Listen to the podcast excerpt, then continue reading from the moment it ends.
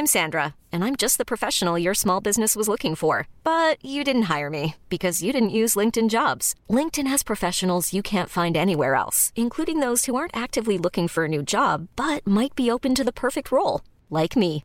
In a given month, over 70% of LinkedIn users don't visit other leading job sites. So if you're not looking on LinkedIn, you'll miss out on great candidates like Sandra. Start hiring professionals like a professional. Post your free job on linkedin.com/achieve today. When people are happy with risk and embrace risk, then by definition, uh, prices go high.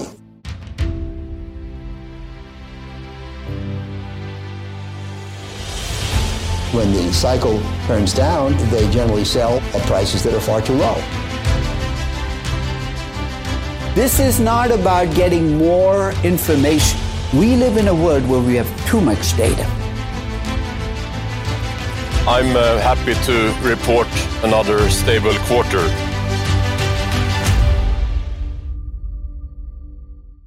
Hallå och välkomna till dagens avsnitt av Aktiesnack. Detta är en podd som görs i samarbete med Kalkyl.se. Idag kommer vi prata om när Peter besökte Warren Buffett i Omaha. Men först så ska vi ta lite allmänt om börsläget och lite spaningar. Eh, det har ju varit rätt hektisk vecka med börsen Peter. Hur är din känsla just nu? Ja, men jag är ganska optimistisk för att eh, multiplarna har blivit väldigt låga och sen har man varit i Omaha också och blivit inspirerad av Buffett och Munger som har köpt aktier för 50 miljarder dollar. Så att härifrån känns det som att det skulle kunna bli en stockpickers market i alla fall framåt. Är du som varit lite, lite Buffett-specialist nu på sistone.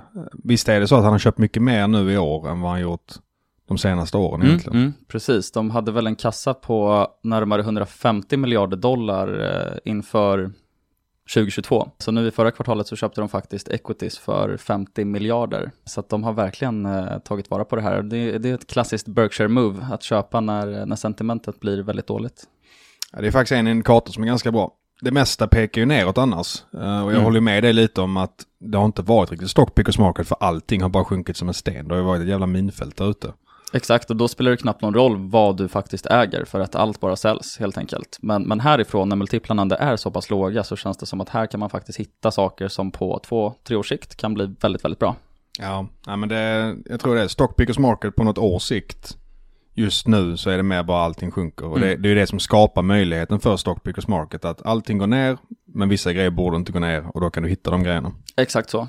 Och eh, då har ju också Buffett som sagt, han är egentligen ingen marknadstajmare, men han är duktig på att köpa till billiga multiplar snarare. Så att det är väl ganska, som du säger, det är en ganska bra indikator. Nu har de tankat ordentligt med aktier. Min tanke är så här det kan nog bli rätt skakiga tider, men jag kommer inte försöka tajma, lite Buffett-stil. Däremot så tror jag det är bra idé att hålla sig borta från grejer som man vet kommer behöva nyemissioner framöver. För att blir det riktig kurskollaps, då finns det två scenarier för de här nyemissionsbolagen. Antingen så tar de in pengar på väldigt låga nivåer, späder ut värdet i bolaget och det blir mycket mindre värt. Eller nummer två, ingen vill investera i bolagen och de går i konken. Och där kan man ju faktiskt hamna med vissa av de här bolagen som nästan haft som affärsidé att göra nyemissioner de senaste fem åren, inte varit nära lönsamhet och egentligen bara kommit med tomma löften hela tiden. Mm. Och inte bara då bolag som, eh, som plockar in pengar på nytt, utan även bolag som förvärvar med nytt kapital är väl också ganska vettigt att, att vara lite skeptisk till. Ja, det här multipelarbitraget blir ju mindre värt helt plötsligt. Exakt så. Och då kommer man nog mer börja kolla på ja, vad är den organiska tillväxten? Oj, den ligger på 0%. Ja, Mm. då kanske de inte ska ha P50 som, som vissa bolag har. Och där tror jag en annan sektor man ska akta sig lite för. De här Beijer Ref, Nibe, Mm. de här bolagen som är över P50 och är extremt mycket sämre bolag än exempelvis eh, Alphabet som har P17 ungefär. Så jag tycker att de här svenska verkstadsbolagen som har sprungit iväg i värderingen, där tror jag det finns lite minfält kvar att hitta. Absolut. Eh, Men sen tror jag också att det här kommer ju lite leda till väldigt bra köplägen på grund av passiva flöden. För de arbetar i båda hållen. Exempelvis ARK Innovation. Det är ju den här Cathy Wood-fonden, eller ETFen då, som har gått extremt bra fram tills för ett år sedan. Och nu har den totalt kollapsat. Den är nere över 50% i år. Och det blir lite en självuppfyllande profetia för att när spararna i ARK Innovation börjar få panik, då säljer de och då måste den här ETFen sälja sina innehav oavsett värdering. och då går de ner och då får fler folk panik och då måste ARK sälja ännu mer. Så att det blir en självuppfyllande profetia och när man väl lyckas då hitta vissa bolag som bara med hjälp av passiva flöden har tryckts ner i botten men fortfarande är väldigt fina bolag. Då kan man nog hitta guldklimpar som man kunde göra efter IT-kraschen 2003 när man exempelvis kunde köpa ett Amazon som hade gått ner över 90% då. Mm. Och för de som inte känner till ARK så är ju det kanske den mest extrema fonden i termer av att köpa bolag eh, med väldigt, väldigt lång runway. Så att det är bolag som, eh, ja, det är väl knappt några bolag i ARK Innovation som är lönsamma, men, men det är liksom förhoppningsbolag och idén är då att de ska bli väldigt, väldigt stora om kanske 10-20 år. Så det är väl kanske lite motsatsen till, eh, till Buffett skulle man kunna säga.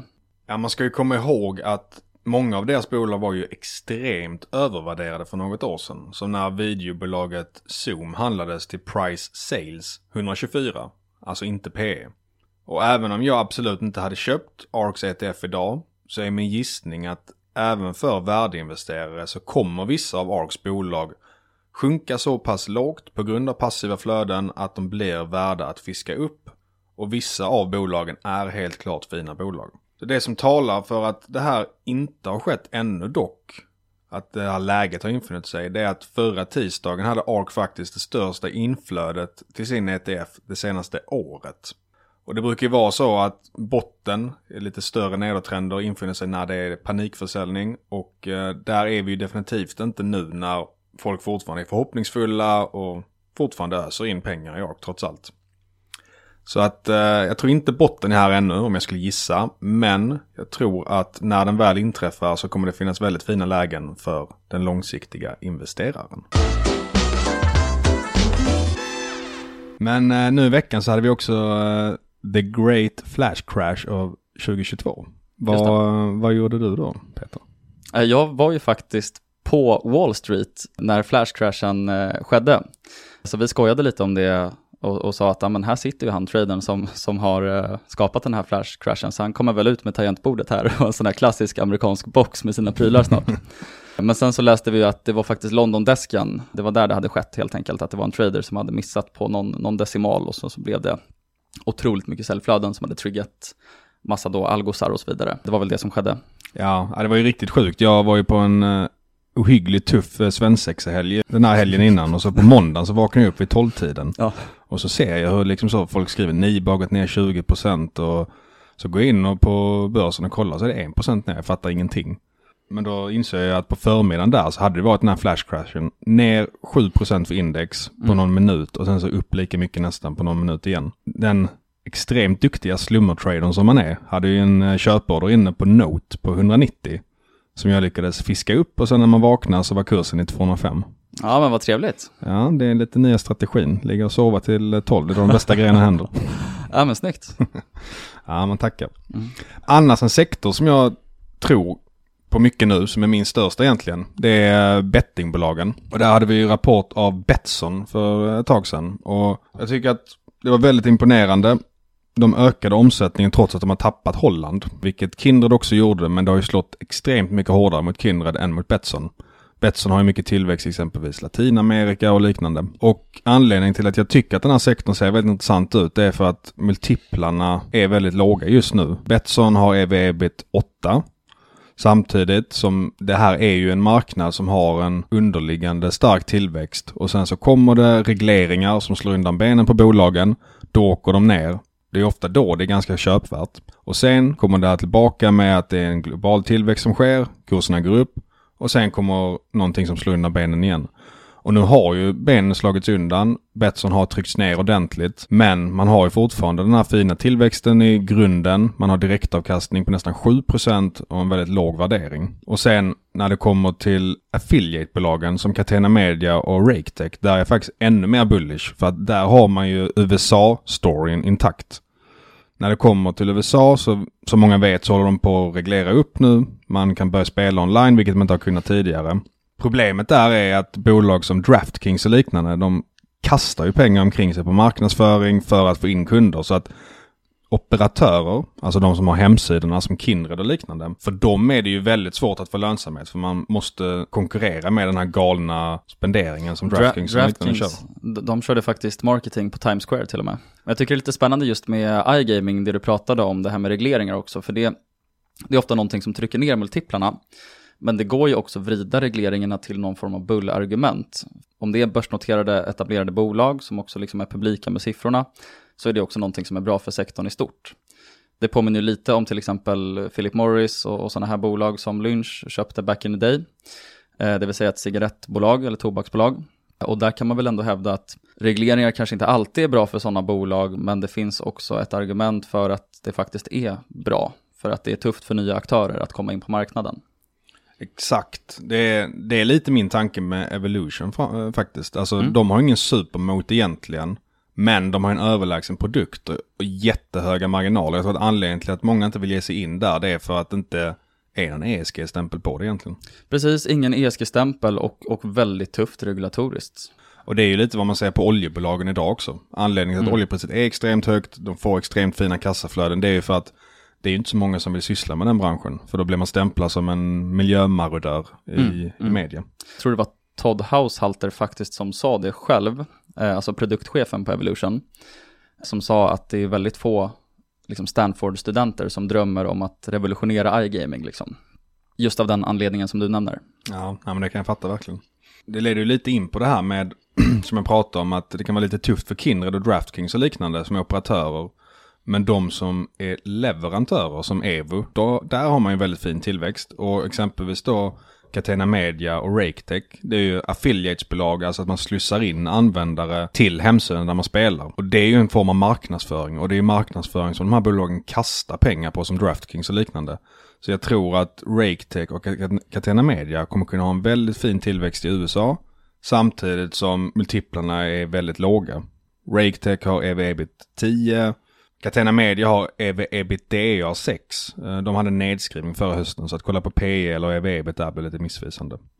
Men, eh, men det, är en, det är en spaning från min sida. Jag tror att uh, där kan det bli, bli fint framöver. Uh, Catena Media och RakeTech kommer med rapport snart. Jag väntar mig att RakeTechs rapport kanske är lite svagare för de har en del verksamhet i Finland som har haft lite regleringar. Men, uh, men ändå värt att, att hålla koll på de två bolagen tycker jag. Äger du någonting av dem? Yes, det är, jag äger Catena Media, Betsson och RakeTech. Och RakeTech är faktiskt tredje största innehavet jag har.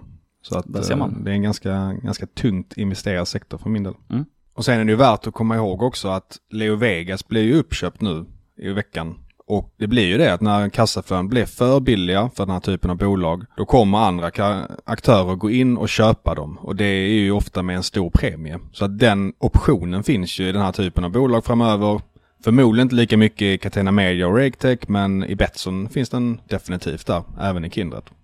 Och när det kommer till de här eh, bolagen, framförallt RakeTech då, då kan jag tipsa om Market Makers. Hade ju faktiskt en, eh, en podd där de gick igenom det senast nu i veckan. Förra veckan blev det när man lyssnade på det här. Eh, och sen även min gamla kollega Rickard Engberg på Penser bevakar RakeTech och, och han är duktig kille på iGaming. Så vill man läsa mer om RakeTech då kan jag råda en att uh, sitta och lyssna på Market Maker samtidigt som man sitter och läser Pensers analys om dem. Ytterligare ett av mina bolag har rapporterat, Transtema. Jag tycker att det ändå kan vara värt med en liten uh, analysinsikt eh, där. För att dagen innan så rapporterade ett bolag som heter Eltel som gör lite samma sak som Transtema. Det Transtema gör är att de håller på med service och underhåll av exempelvis kommunikationsnät och ska även göra med laddstationer nu. Och Eltel som rapporterade dagen innan, de sa att de hade haft en sämre lönsamhet under kvartalet på grund av omikron som gör att det var mycket sjukfrånvaro och att drivmedelspriserna blivit högre. För både elbilar har ju, elen har ju gått upp som alla vet och oljepriset. Så då sålde jag rätt mycket Transtema dagen innan för jag väntade mig att samma sak skulle hända i Transtema nästa dag. Och exakt samma sak hände i Transtema nästa dag.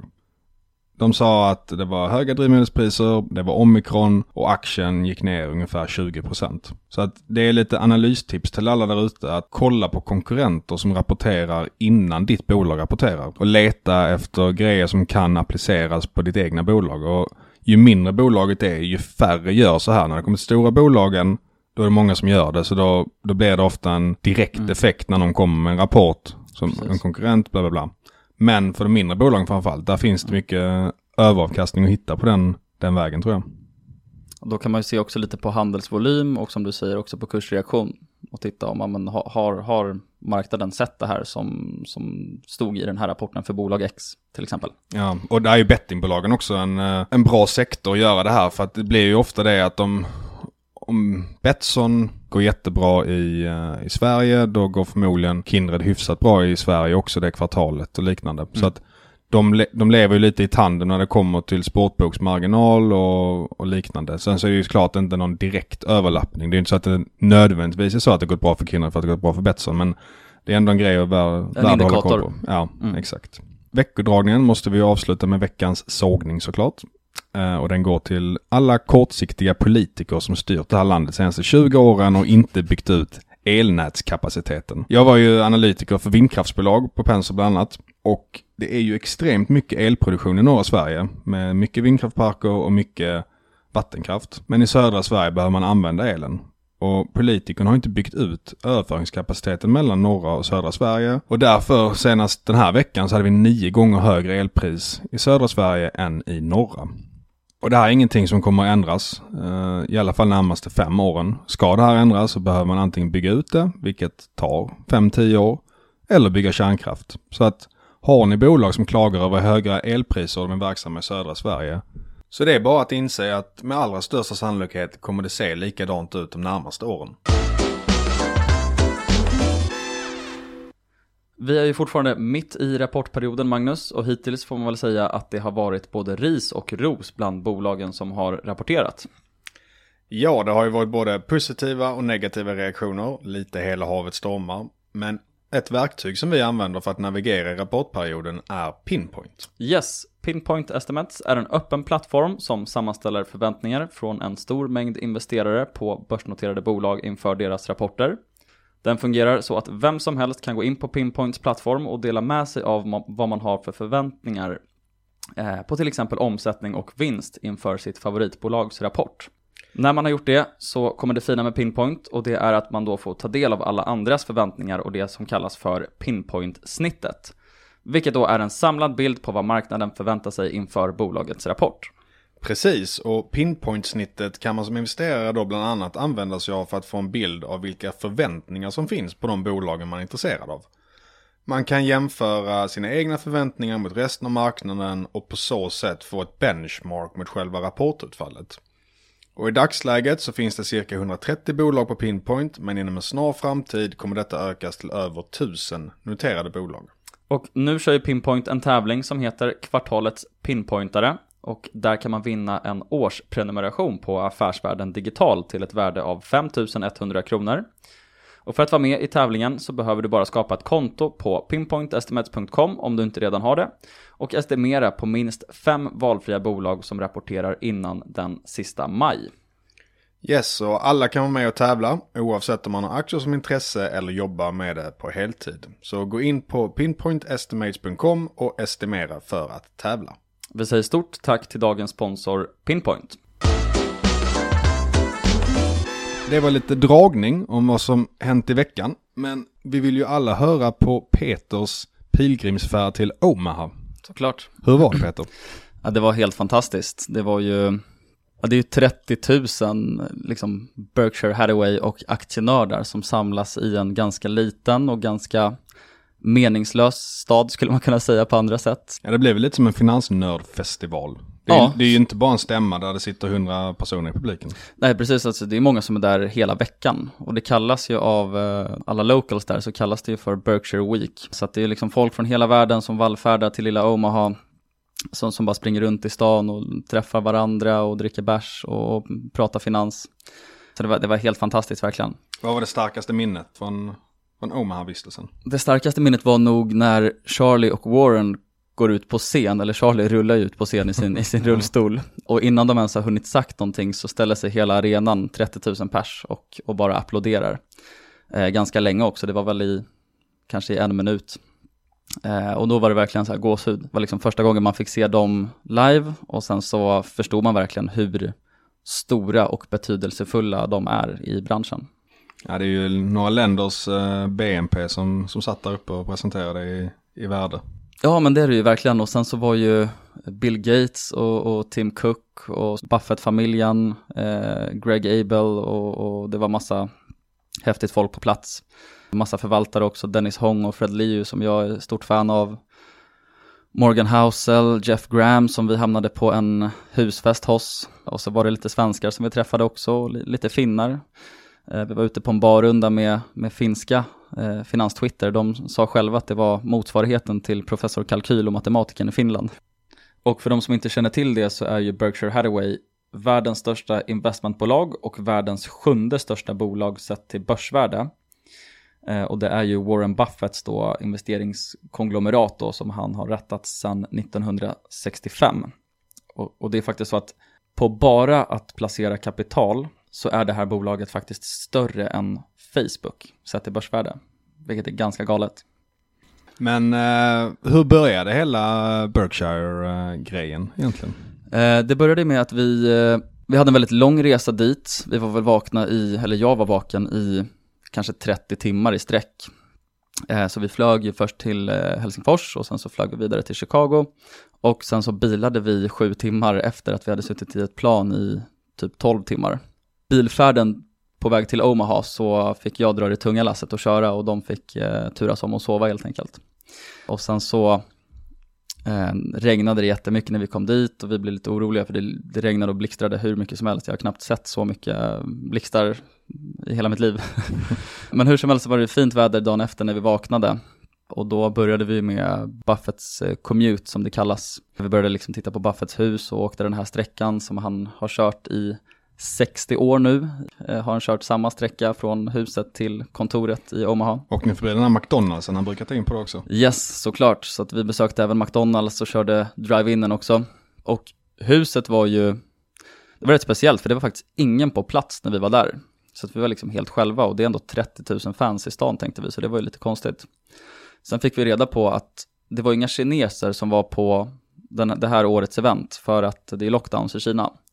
Så vanligtvis mm. brukar det vara 20 000 kineser. Så att hade det inte varit för de lockdownsen i Kina så hade det nog varit publikrekord faktiskt, trodde de. Det var en upplevelse verkligen att se huset faktiskt. Det var ju också Axis kameror, vilket var lite roligt. Det är ett svenskt ja, bolag. Lunda-företaget. Ja, exakt. Eh, så det är ju Martin Gren som har eh, startat det bolaget, som nu har Gren-specialisten, investmentbolaget. De har väl bara på den noterade portföljen tror jag, kanske 3 miljarder eller någonting i värde, så att det börjar bli ett ganska stort investmentbolag faktiskt. Men hur som helst, det var lite kul att ha med framförallt Oliver då som är verkligen supernördig, han var ju absolut värst av oss. Som, som då ser sådana här saker hela tiden och bara, ja men där är ju en Axis-kamera, shit vad coolt liksom. Och hur, hur är själva, om man ska, för de som inte känner till Berkshires historia, hur, mm. hur grundades hela alltet liksom? Alltså det hela började väl med att Warrens då farfars far flyttade till Omaha från New York. Eh, det var ju efter American Civil War, när Abraham Lincoln gjorde så att Omaha skulle bli headquarter för Union Pacific eh, Railroads, vilket faktiskt idag också är eh, operativt och USAs näst största eh, railroad-företag tror jag. Med ett market cap på typ 145 miljarder dollar. Men det var då egentligen Buffett-familjen eh, flyttade till Omaha. Och Warrens farfars far då, han startade även en matbutik i, i Omaha. Samma matbutik som både Charlie och Warren senare skulle jobba på som tonåringar. Men de träffades ju inte förrän de var 29 respektive 35. Alltså Charlie och Warren då som, eh, som har styrt Berkshire Hathaway. Warren startade i Berkshire, eller köpte Berkshire och startade investmentbolaget då 1965. Och sen så är det också lite roliga stories att Warrens föräldrar träffades ju på ett newspaperbolag. Och sen så har du den här railroad-kopplingen också till Union Pacific, för Berkshire är ju ganska kända idag för just railroads. För det är faktiskt Berkshire som äger eh, det största railroadbolaget i USA idag och det är Burlington Northern Santa Fe. Och Union Pacific är verksamma i Omaha eller? Ja, precis, precis. Så att det finns lite sådana roliga connections. Men det, sen... men det, går ju lite hand i hand med det här som både aktieentreprenören och eh, Petter Hedborg sa när de var här. Att mm own what you know. Och man märker lite det att grejerna som var lite stora, där Warren Buffett växte upp, de har också Mm. blivit väldigt betydelsefulla. För visst höll han på med försäkring också som, Precis, precis. Och där har vi också en rolig anekdot för eh, Warrens pappa, han jobbade ju som försäkringssäljare eh, innan han blev stockbroker. Så att då har du ju hela cirkeln att den sluts där. Du har newspapers, du har railroads, du har stockbroker och sen så eh, även insurance. Och Berkshire är väl kanske mest känt för just försäkringsbolag. ja, det är ju Geico där som har gett superfina kassaflöden under extremt lång tid för honom. Precis, och Geico köpte han ju redan första gången när han var 20 tror jag. Eh, när han hade träffat Ben Graham eh, i New York. Ja, hur kom han i kontakt med Graham? Vad, vad var den bakgrunden? Ja, men då hade ju Buffett pluggat på Wharton, som är liksom kanske den högst ansedda business schoolen i hela världen. Han fick jättebra betyg, han har ju alltid varit supersmart. Han, dock ville han ju inte plugga, han ville ju bara göra business och investera pengar. Han började ju sin resa som entreprenör redan när han var 6-7 år. Då köpte han läsk i, i Ernests matbutik och sen så gick han ju runt och sålde det för dubbla priset i Omaha och knackade dörr. Och så började han investera redan när han var 10 år. Och då, då läste han ju alla böcker i pappas kontor. Och då testade han ju fram tills han var 19 då, innan han hade fått kontakt med Graham, så testade han ju allt, vilket är ganska intressant.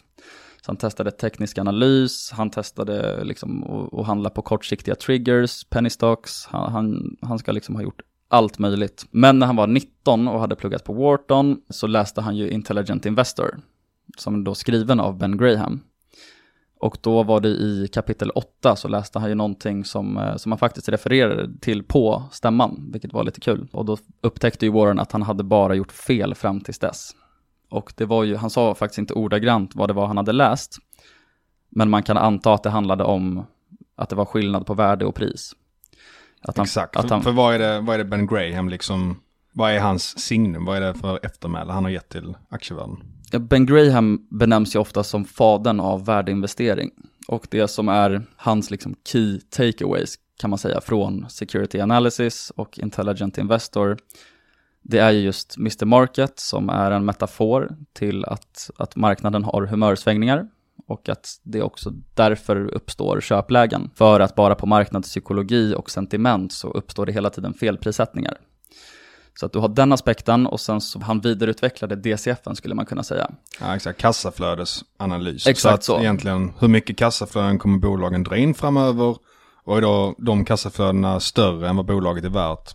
Då är det förmodligen köpvärt. Exakt så, att du värderar ett bolag på cashflow. Så att inte, du tittar inte på aktiekursen, utan det är skillnad på aktie och bolag och du, du ska fokusera på att värdera bolaget. Så det skulle man kunna säga är Grahams key takeaways, eller hans key insights. Och det var ju då helt enkelt som Warren blev värdeinvesterare också kan man säga. Och det är lite kul för Warren ansökte ju då, efter de hade stängt application-fönstret, så ansökte ju han till den här kursen på Columbia University med Ben Graham. Men han lyckades väl eh, på något sätt snacka sig in där, som, som han har gjort så många gånger innan det också. Men det är väl lite signum av många framgångsrika personer att de skapar sin egen tur.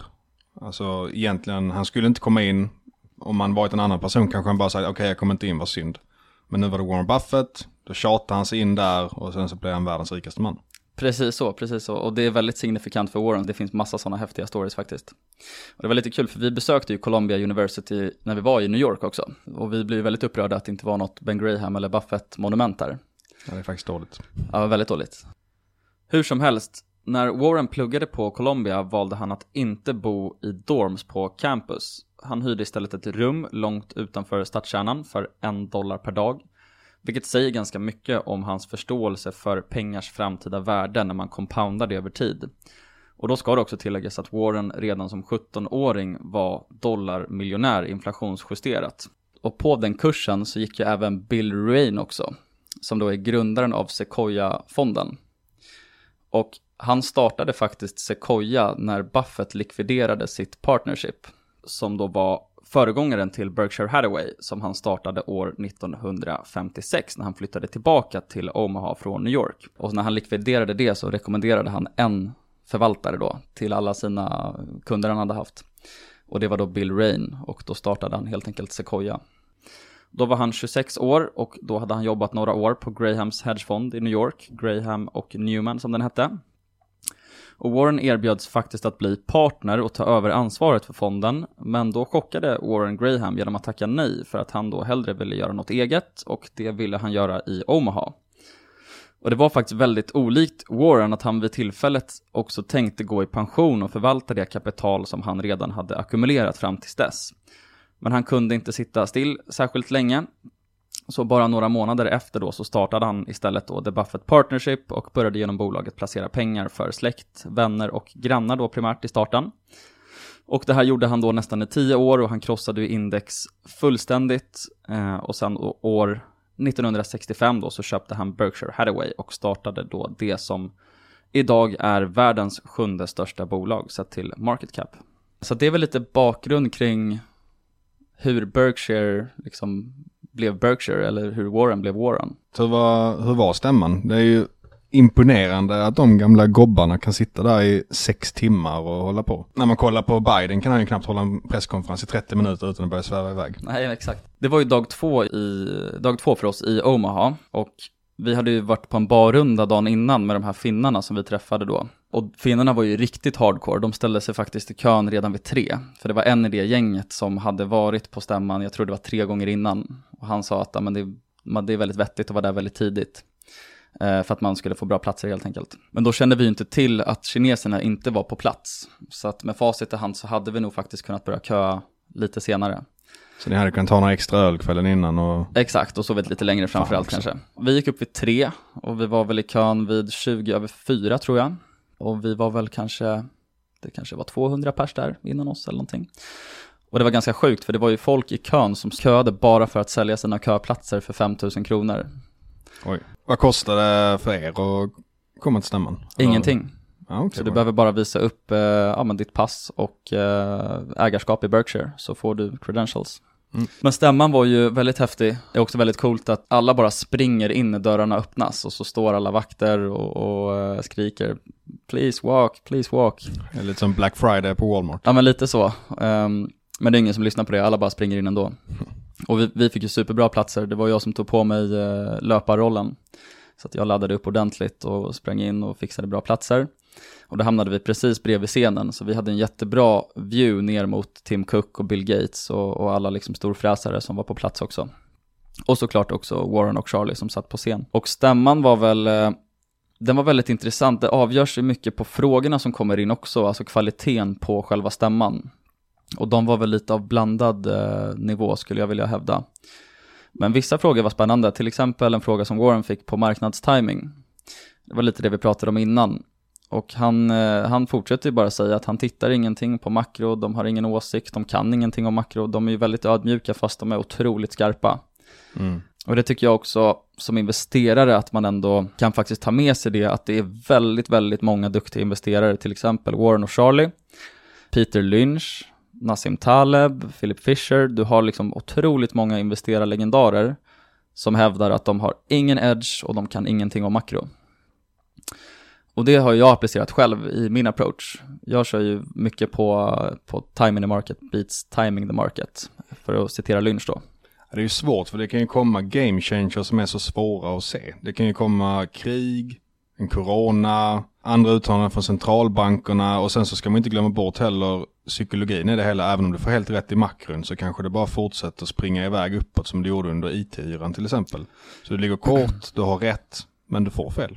Precis så, och alltså, även om du har rätt på caset, alltså ett bolag, om du ska väva in makroåsikter och om du ska vikta upp makro i din tes, så finns ju också risken att du faktiskt har rätt om bolaget, men du får fel ändå för att du väger in andra variabler helt enkelt. Och jag tror också att många... Som man inte riktigt har koll på. Som man inte riktigt har koll på. Och då tror jag också att analysprocessen, jag upplever ju det själv i alla fall, att det blir alldeles för brett. Och det är ju mer rationellt att satsa på någonting där du har hög probabilitet att ha rätt, än att försöka dig på någonting där du har ganska låg probabilitet att ha rätt. Nej men absolut, Nej, men vissa är ju duktiga på makro, då är det bara att köra på det, men mm håller till det du kan. Det är ju ett väldigt viktigt tips som går igenom allting när det kommer till aktier. Exakt så, alltså att man, man ska hitta sin edge, eh, vad man själv är bra på, vad man själv tycker är kul också framförallt.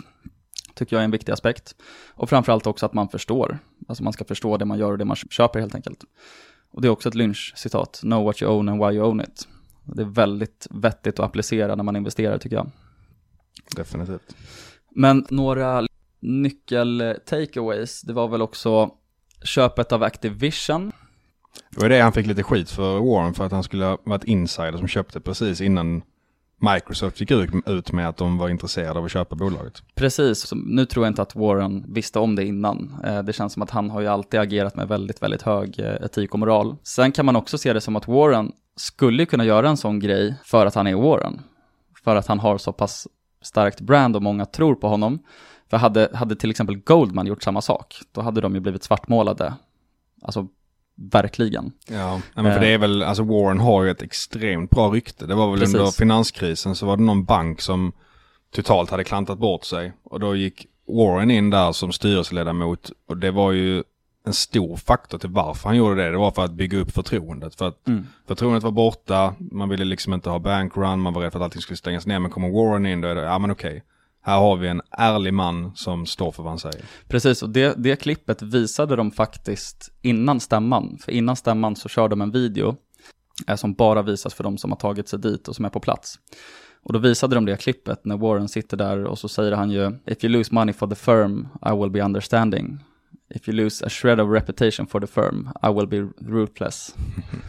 Ärlighet vara längst. Exakt. Eh, men som sagt, Activision var väldigt spännande. Det var också lite olikt Warren och olikt Berkshire tycker jag, för det kändes som att det var ju lite så arbitrageaffär, att de hoppas att förvärvet ska gå igenom.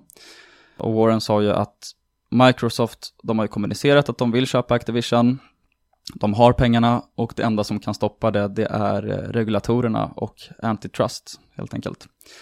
Och då satt ju Gates väldigt nöjd och nickade glatt när, när Warren sa att Microsoft har pengarna. Det var lite häftigt att se det live. Ja men jag kan tänka mig det.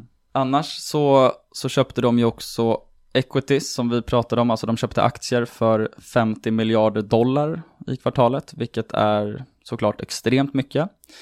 Och ett klassiskt Berkshire move, att de köper när, när risksentimentet försvinner och folk inte vill köpa aktier, så, så är de greedy helt enkelt när andra är fearful. Exakt, och lite det vi pratade om innan med billiga kassaflöden för de har ju köpt rätt mycket olja nu på sistone. Och det är ju verkligen på grund av det. En avskydd sektor, många tidigare och nu blir kassaflödena väldigt fina. Precis, och de köpte ju faktiskt, eh, de ökade ju även i ett oljebolag, Occidental. Vilket också känns lite så här smått olikt Berkshire egentligen. Ofta så har de ju ändå riktat in sig på, på compounders, framförallt då med inspiration från Charlie. som- Ja men exakt, råvaror är ju det. Det är ju väldigt cykliskt och variabler utanför bolagets kontroll som styr väldigt mycket. Precis, precis. Sen ökade de ju även Apple med 600 miljoner dollar. Eh, Och Apple sålde de ju faktiskt lite förra året, så det var också lite intressant. Och Apple är ju redan så otroligt stor del av deras portfölj. Alltså Berkshire och Warren och Charlie har ju också alltid varit kända för att de eh, koncentrerar portföljen väldigt mycket. Ja vad har de i Apple nu? Är det inte typ 40% eller något sånt? Ungefär 40% av portföljen i Apple. Eh, och det är ingen liten portfölj de sitter Nej. på. Men det är också intressant tycker jag att det här med koncentration, det kan man ju prata, prata väldigt mycket om.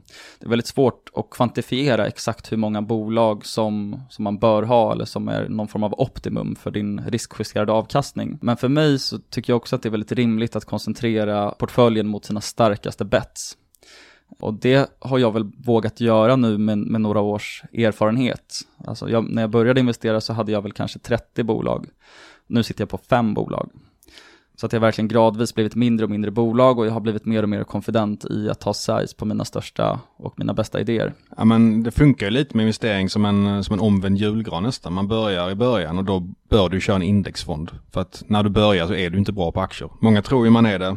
Man kan ha lite lycka, men man är det inte. Jag var inte det, ingen är det när man börjar. Men sen så ju mer du kan, ju mer kan man smalna av det till få innehav. Precis så. Och en annan grej från stämman var ju när de pratade om bitcoin, det fick de ju såklart en fråga på. Såklart. Och eh, då körde ju Warren en ganska lång eh, utläggning om det och sa att han hade inte köpt alla bitcoin i hela världen för 25 dollar. Oj oj oj. Handsken är kastad. Och så ursäktade han sig och sa att nu blir nog väldigt många upprörda här. Men det var faktiskt Charlie som var mest negativ, så ni får hacka på honom. Charlie pratade väl i en minut om, om bitcoin också och sa att ja, han har ju ofta kallat det för rat poison tidigare. Men det är lite intressant på tal om bubblor, NFTs. allmänt. Jag såg någon graf på att de är ner 92% från toppen nu. Och det är ju mer än vad Nasdaq var ner under IT-bubblan.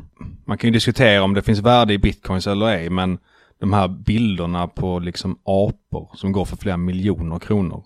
Det kan ju inte vara en bra affär när man bara kan kopiera det och klistra in det själv. Precis, och det blir så himla oförutsägbart. Det är det Warren och Charlie hela tiden kom, kommer tillbaka till. För att hur ska du sätta ett värde på någonting som inte producerar någonting? Alltså det är det som är hela liksom tanken bakom, bakom investering i aktier, att du köper kassaflöden. Exakt, annars blir det ju spekulation, inte investering. Precis så, och då, precis, då blir det bara en spekulation, för du kan helt omöjligt sätta ett värde, till exempel på en bitcoin. Och samma sak med NFTs såklart. Ja.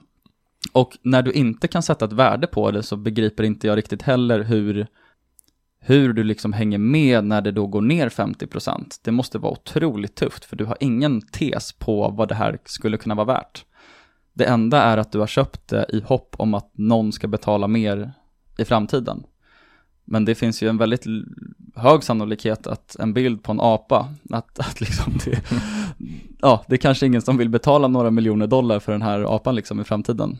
Alltså jag tror att NFTs det är non-fungible tokens. Så det är ju att du köper någonting digitalt som ingen kan ha en kopia av. Ja, exakt. Och när det kommer till de här bilderna då på exempelvis apor, då är det ju bara att du har en stämpel egentligen på att det är din NFT, det är din bild. Men vem som helst kan ju bara ta en skärmdump och så har de bilden. Jag tror att i framtiden så kommer det säkert kunna vara så att det finns NFT som kommer att vara värt någonting. Man är det metaverse, man kanske är något spel och så kan du köpa liksom ett hus på blockkedjan om då spelet är uppbyggt på blockkedjan och så vidare. Men nu i början så är det bara galenskap. Mm. De här aporna, det är bara bilder liksom. Precis. Men annars på stämman så var det också häftigt för att atmosfären var ju så otroligt häftig för alla är ju så otroligt hängivna Berkshire-fans såklart som har tagit sig dit. Och så var det ju även eh, såklart Bill Gates, Tim Cook som jag också fick ta en selfie med, eh, vilket jag är väldigt nöjd över. Ja, den var fin. Ja. Finns att Eh, hitta på Twitter, på matematiker. Ja, exakt. Morgan Housel och Chuck Acker, Fred Lee och Dennis Hong, Lee Lu var där också.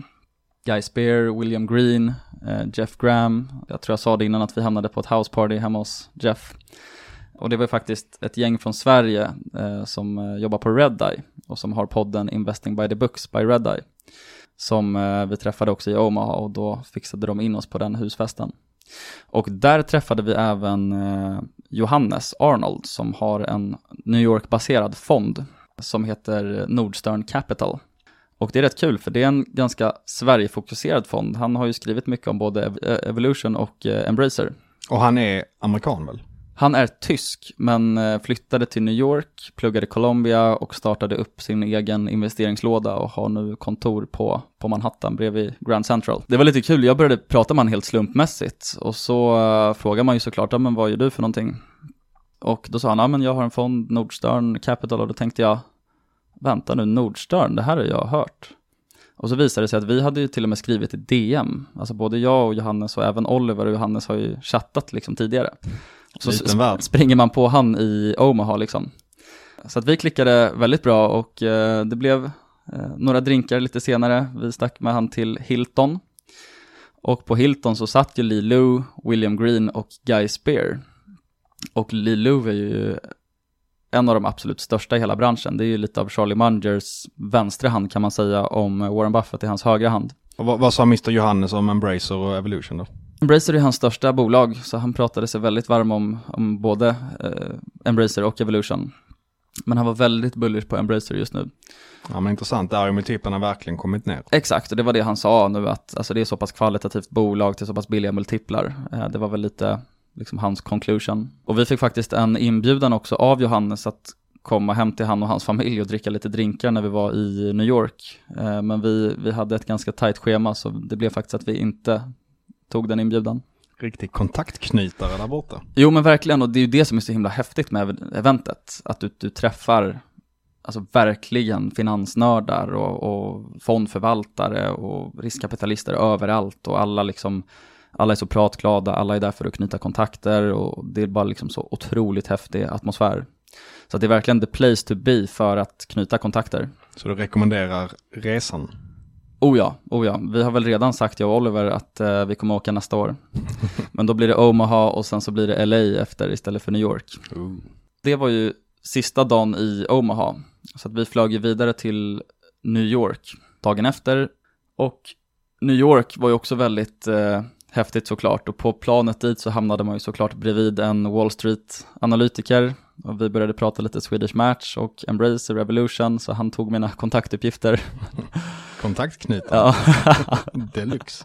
Tobias hamnade bredvid någon författare och fick ett signerat exemplar av hans bok som heter Early Bird. Och så var det helt fullt med Berkshire merch på planet. Så att när man gick igenom så satt ju alla med Berkshire kapsar och Berkshire tröjor och Alltså det var bara så otroligt häftig atmosfär. Och i New York så gjorde vi också massa, massa nördigheter. Vi besökte ju Colombia som jag berättade om tidigare. Vi besökte D.E. Shaw som var hedgefonden som Bezos jobbade på innan han startade Amazon 1994. Vi var på NYU faktiskt. Vi, vi var i Greenwich Village egentligen för att kolla lite Dylan-grejer. Och så sprang vi på NYU helt slumpmässigt och det är faktiskt där Aswata Modaran jobbar som professor. Mm, din favorit väl? Ja, precis. Så att, eh, då gick jag ju in och eh, kollade med vakten om Asfat var på plats. Så ringde han upp till Asfat, men då eh, möttes vi av telefonsvararen och så berättade, eller telefonsvararen då, så sa ju Damodaran att han var på ett sabbatical year, så att han var inte på plats tyvärr. Mm. Men han är ju någon man kan rekommendera annars. Om man vill lära sig om värdering och finans så har han ju jättebra videos på YouTube som är gratis. Oh ja, det är väl kanske en av de absolut bästa. Jag kan väl tycka att han kanske är lite väl teoretisk ibland för min smak. Ja, för en nybörjare så är det absolut inget. På, på min master när jag läste det, eh, Corporate Finance, då hade vi en lärobok från honom. Mm. Så att det är ju ganska hög nivå, men han är ju jäkligt eh, skarp på det. Ja, men verkligen, verkligen. Okej, så sammanfattningsvis Peter, vad är ditt intryck av resan? Det är att eh, det var faktiskt långt över för, förväntan och då hade jag inte ens låga förväntningar från start. Jag var helt, helt såld på både USA och Berkshire-eventet. Jag kan absolut tänka mig att åka dit igen som jag sa tidigare och primärt också för att nätverka för man träffar så otroligt spännande och drivna människor där i rätt kontext, alltså bara finansnördar. Så ja, det blir väl någon form av, av sammanfattning. Nice, och ska man sammanfatta avsnittet och veckan som har gått så kan man väl säga att det är ett riktigt minfält där ute. Aktier åker på det ordentligt även när det bara är halvdåliga rapporter. Börsen gick ner 5% i, eh, i torsdags och eh, som sagt det kommer ju komma väldigt fina lägen för kvalitetsbolag som åker ner även om de kanske inte borde göra det. Sen hur det kommer gå under resten av året, det är svårt att säga. Många orosmoln på himlen. Men gör en ordentlig analys, hitta rätt bolag och sen så när läget uppstår var inte rädd att hålla i. Precis, och härifrån så är vi väl överens om att det är en stockpickers market, eller hur? Exakt, nu börjar den äntligen. Allting har gått ner, men nu ska vissa grejer kanske gå upp. Bra tider. Tack så mycket, vi ses nästa vecka. Ha det fint. Tack så mycket. Inget som har sagts i den här podden är rådgivning eller rekommendationer. Eventuella sponsorer tar inget ansvar för det som sägs i podden. Gör alltid en egen analys och alla aktier är förknippade med risk.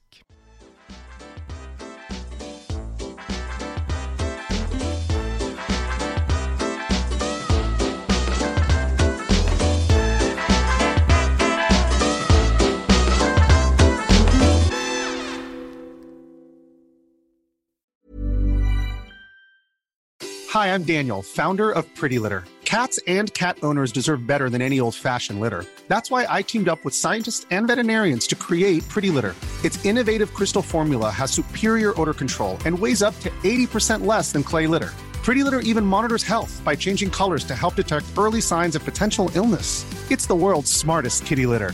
Go to prettylitter.com and use code ACAST for 20% off your first order and a free cat toy. Terms and conditions apply. See site for details.